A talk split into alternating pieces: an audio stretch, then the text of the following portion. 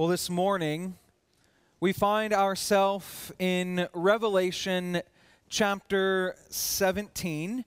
And so, if you have a Bible with you, or a Bible app, or you have uh, the Pew Bible, you can go ahead and open up to the back of that Bible and open to the book of Revelation, chapter 17. And that's where we will find ourselves this morning.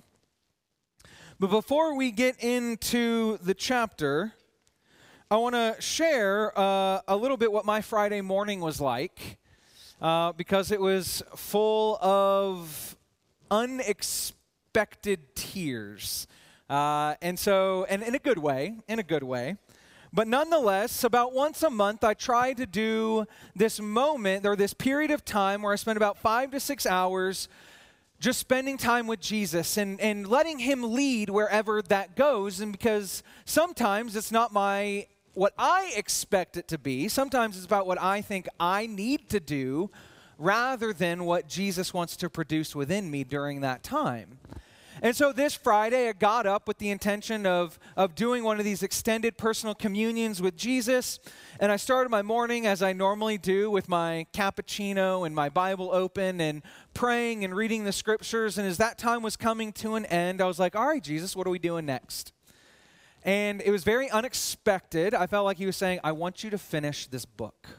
There's a book series that I have been reading for the last, I don't know, maybe year, and it's taken me way too long to finish it. And I've been reading it with uh, one of my friends who suggested it because he really wanted to talk about it with me. And it was just taking forever. I was in the last book, there were four books. The last book is like 96 chapters, and I was in chapter 75. And he just, he's like, When are you going to finish it? And Friday morning, I just felt like the Lord is, it's time to finish the book. I was like, really? You want me to just read this this novel and that's going to be our time together? And he's like, yeah. I just want you to finish the book. And I couldn't understand why, but as I started to read and my heart started to be filled with all these different things as I was reading. And it started unpacking a lot of things that were going on in my own heart, and I was like, this was unexpected. and mind you, this is, this is supposed to be a children's kind of novel. It's written for eight years old and up. It's a, it's a young adult, young children's fiction. And the author is Andrew Peterson, which, if you know Andrew Peterson, he's a really well known Christian artist. He's written a lot of things that you would probably know, and this series is his first foray into long story. And it's called the Wingfeather Saga. But I don't want to go into too many of the details. And I'm not going to share too much about the ending, which, mind you, had me in absolute tears at the end. I was a wreck. And I was a wreck all of Friday. All these little things would pop up, and it would just remind me of the ending, and I would just start weeping again. But as I was approaching the ending, there are some words from one of the main protagonists of the story. His name is Janner. And Janner is 12, 13 years old in the story. But I want to read these words because I think they're so important to our text today in Revelation. You see, a lot has happened. His family has been running away from and trying to escape this evil force, this evil one that is against them, that's coming after them. And it looks like they have, they have, they have been captured. And they had this hope that if something had happened, that the maker, that's what they call the creator, God in the story, that the maker was going to help them out. He was going to do the right thing. But things didn't happen the way that they had expected. And so I want to read these words. Janner leaned his forehead against the door and sniffled. The maker once again, he had failed them. I thought the Maker would help us too, he said quietly. But it looks like we're on our own. If he's real, he doesn't care. Don't say that, Kalmar said. Janner looked up. Why not? Because we're alive and we're together. And we don't know for sure what's happened to Ban Rona or to Mama or Grandpa. Maybe, maybe there's still reason to hope. Maybe there's not. But maybe there is, Kalmar said. Janner sighed and plopped onto the cot. It was a pointless argument. The Maker would do what he would, and they would suffer for it.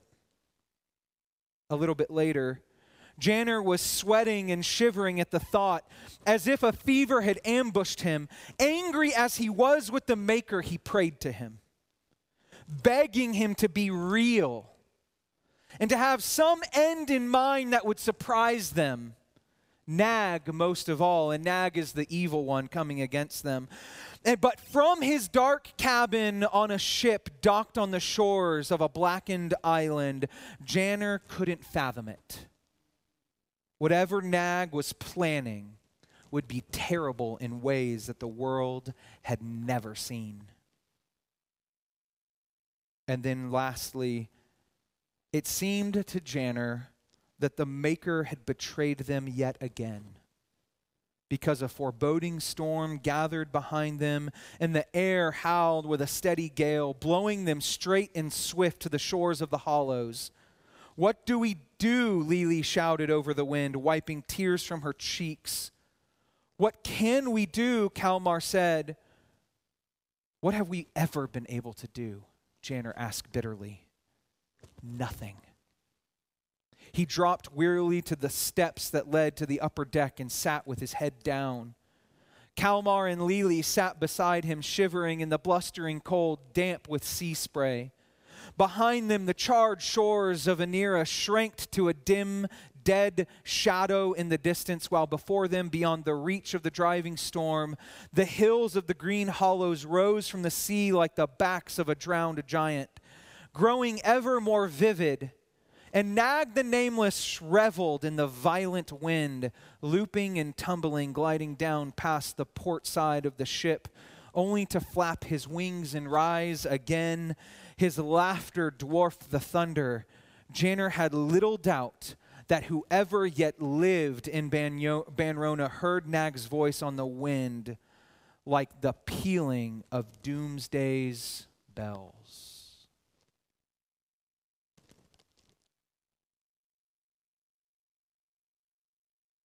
As I read these words in these chapters, I felt that defeat that Janner was experiencing. I felt what he was going through, how it just seemed that every bit of evil that had surmounted in the world had finally made its final charge against the rest of all that was good. And in those final moments, he's asking, Where had the Maker gone? Where was his presence? And I think often we too feel that in the world around us today. As we look out and see all these wars and these rumors of wars and these disasters and these quakes and these, this violence that's just erupting around us, it seems like evil is winning.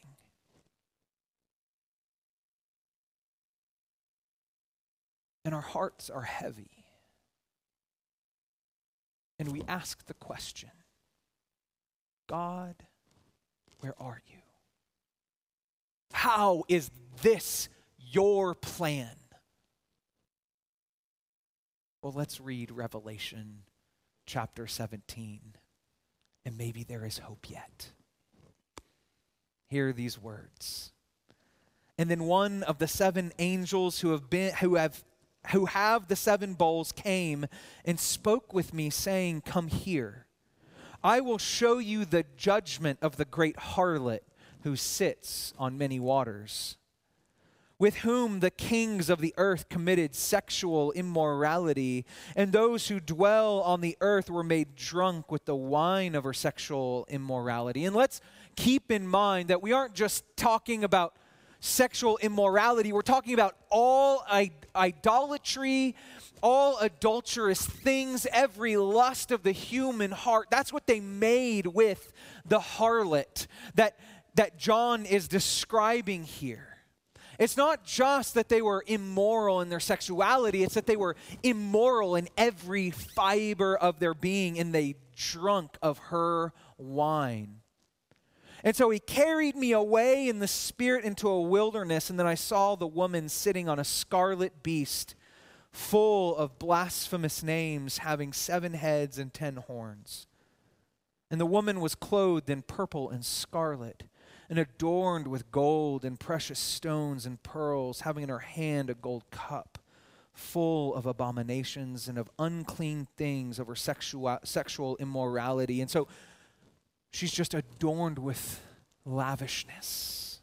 Right? We actually kind of touched on this a little bit last week, right? How we can be lured away by all the ostentatious things of the things that we have, the things that are afforded and offered to us in the world in which we live. And every person was drawn to her because she was so rich.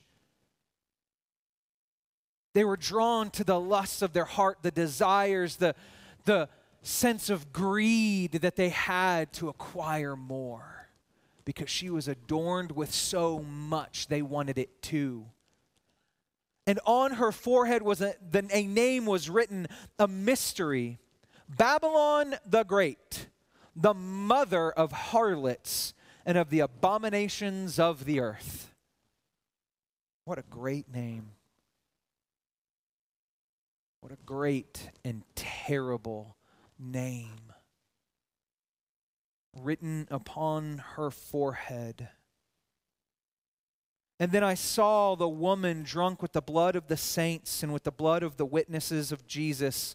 And I saw her and I wondered greatly. And the angel said to me, Why do you wonder? I will tell you the mystery of the woman and the beast that carries her, which has the seven heads and the ten horns.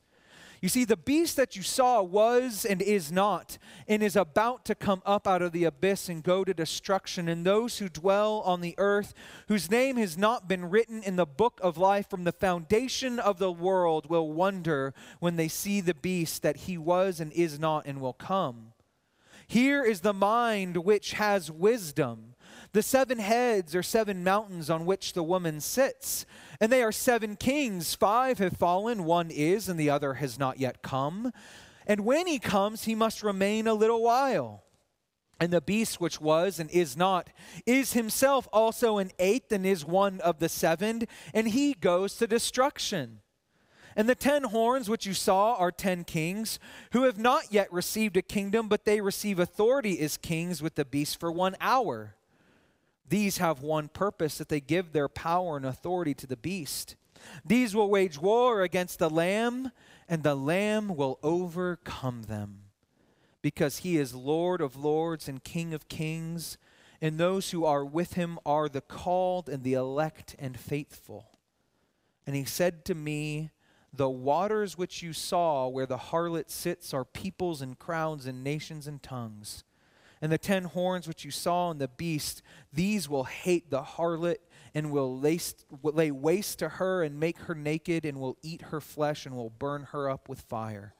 For God gave it in their hearts to do his purpose, both by doing their own common purpose and by giving their kingdom to the beast, until the words of God would be finished. And the woman who you saw is the great city which has a kingdom over the kings of the earth. Let's pray. Good and gracious God, as we hear these words and this testimony, Lord, allow our hearts to be open to receive the fruit of its wisdom. God, that you would make much of yourself and very little of ourselves, knowing that we are but small and weak, but you are strong, and you are mighty, and you are sovereign, and your will will be complete no matter what we see. And so, Lord, we love you and we thank you In Jesus' name we pray. Amen. What a terrible and great ending that we see before us in chapter 17. We see this world in which there is a kingdom that has risen, a city so great that all are drawn to it, all want to put their hopes and dreams in what is afforded with that one great kingdom.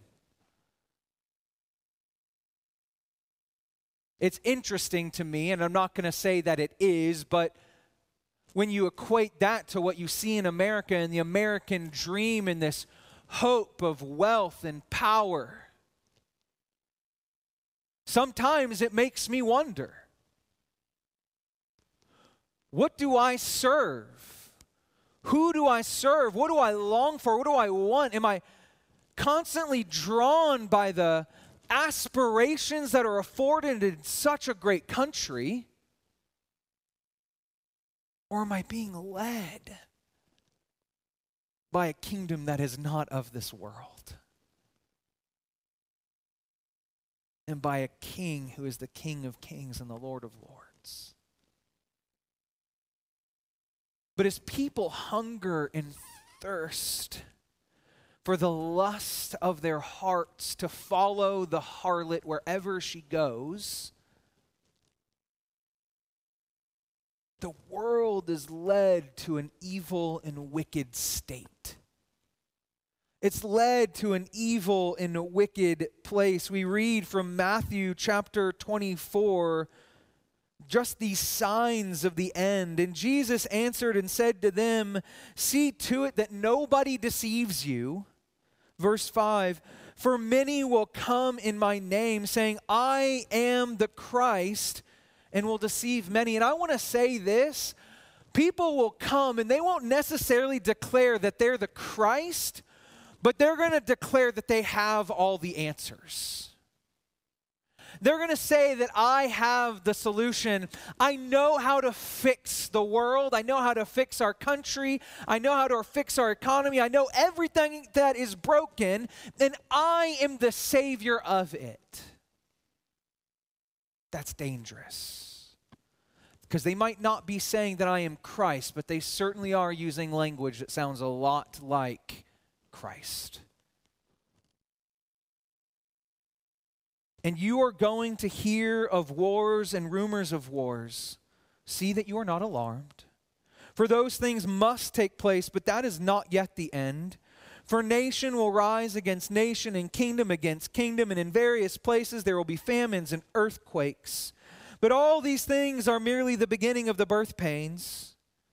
Then they will deliver you to tribulation and will kill you, and you will be hated by all nations because of my name. And at that time, many will fall away and will betray one another and hate one another. Many false prophets will arise and will deceive many, and because of lawlessness is multiplied, most people's love will grow cold. But the one who endures to the end, he will be saved. And this gospel of the kingdom shall be proclaimed in the whole world as a witness to all the nations, and then the end will come.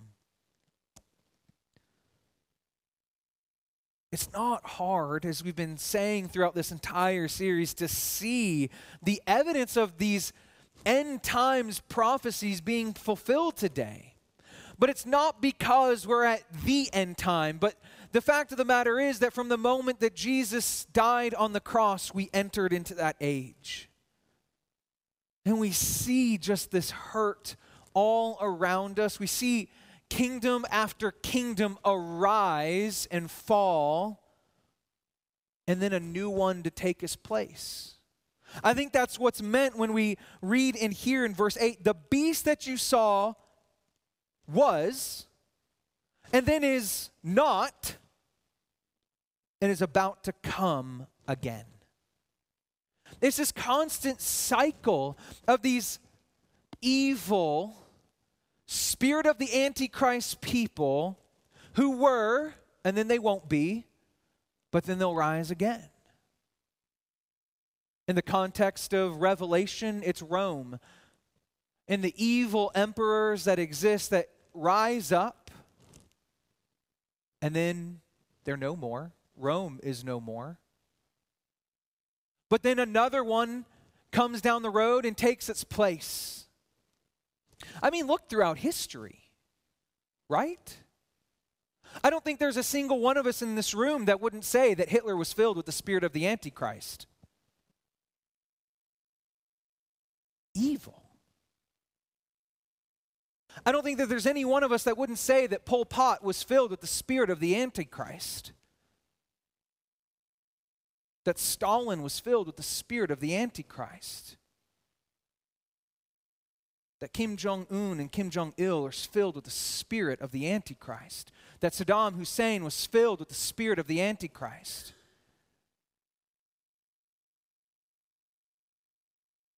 But all along, they were, and then they weren't. But then another one came and took their place.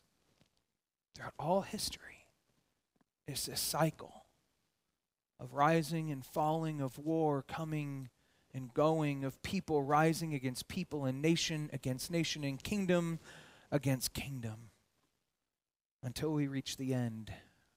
And there's one last one, one final battle, one final realization. But in that realization, the world comes to a head, and evil is at its height. And it looks like God has left. As Christian after Christian is martyred and killed for their faith because they believed in the name of Jesus. And in that story that I first read, evil seems like it's getting the last laugh. It even said that he was laughing, that Gnag was laughing as he made his way to the green hollows and was about to end everybody left. Whatever Gnag was planning would be terrible in ways the world has never seen. And in those last days, the enemy will do things in terrible ways that the world has never seen. And Jesus said that there will be some whose love has been lost and they will lose their way and they will wonder where God has been.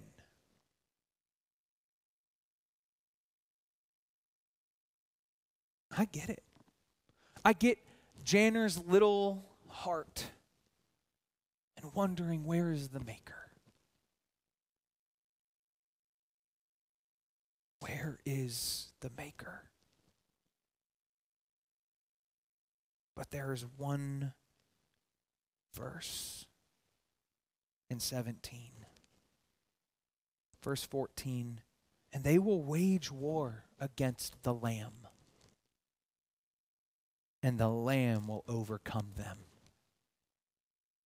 because he is Lord of lords and King of kings. And those who are with him are the called and the elect and the faithful. Notice, all who have called upon his name are right there with them, but guess what? They're not the ones making an end of the war, it's the Lamb's war. And he ends it outright. It was always Jesus' victory it was Jesus' victory at his first coming, and it will be his victory at the second coming.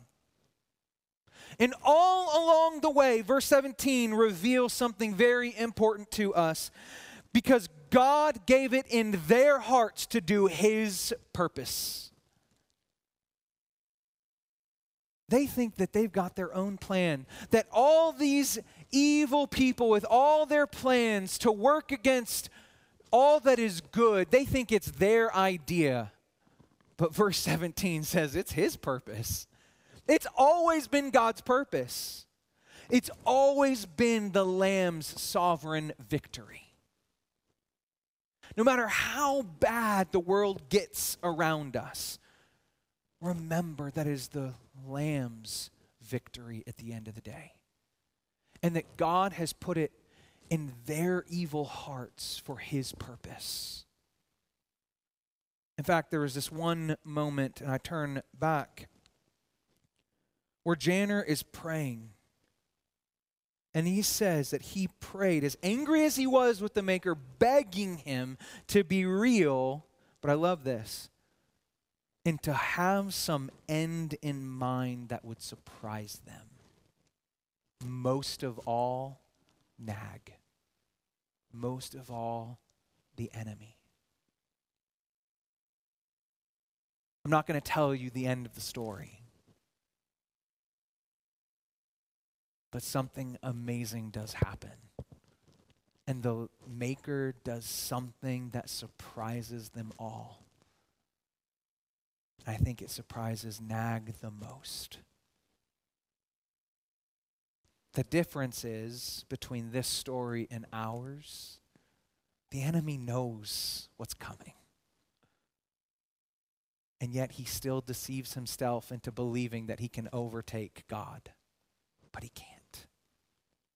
That's the good news for all of us. That God's sovereign victory through the Lamb, through Jesus, is that Jesus isn't just a lamb, he's a lion. And his purpose will be fulfilled in those final days. And his kingdom will come, and his kingdom will have no end. And all we have to do is be faithful to follow. To follow him into his victory, not ours. I love this from 2 Timothy chapter 1 or chapter 6. Verse 12 Fight the good fight of faith. Fight that good fight and take hold of the eternal life to which you were called and you made the good confession in the presence of many witnesses. I charge you in the presence of God who gives life to all things and of Christ Jesus who testified the good confession before Pontius Pilate that you keep the commandment without stain or reproach until the appearing of our Lord Jesus Christ, which he will bring about at the proper time. He who is blessed and only sovereign and King of kings and Lord of lords, who alone has immortality and dwells in unapproachable light, whom no man has ever seen nor can see. To him be honor and eternal might forever. Amen. What faith he calls us to. When the darkness seems to close in, fight the good fight. A spark is all you need for faith to have its power within you. The victory is already His. Don't feel like you have to claim it somehow. It's not about always what you do. I would say it's not at all about what you do. But it's about the one who you follow into victory. It's about going to that sovereign lamb and knowing he wins. He wins. Let that encourage your heart this morning. Jesus wins. And everything that is happening is according to God's design and plan and purposes the evil in this world cannot carry out any will other than God's. The evil in this world cannot carry out any will other than God's. Even when it looks like God is not at work, He is.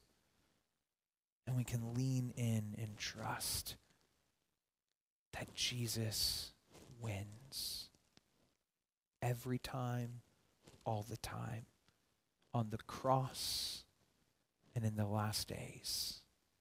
Amen. Amen. Let's pray. Good and gracious God, we love you. We thank you for the good gift of your Son, Jesus, that he is at work and that he is the lion and the lamb, that he is winning on our behalf. The victory is yours. Lord, let us live from victory instead of trying to fight for it all the time. Sometimes we just need to lay down our arms and say, Jesus, this one's yours. This one's yours. This one's yours. I'm just going to come to you and trust that you are at work. It's in Christ's name we pray. Amen.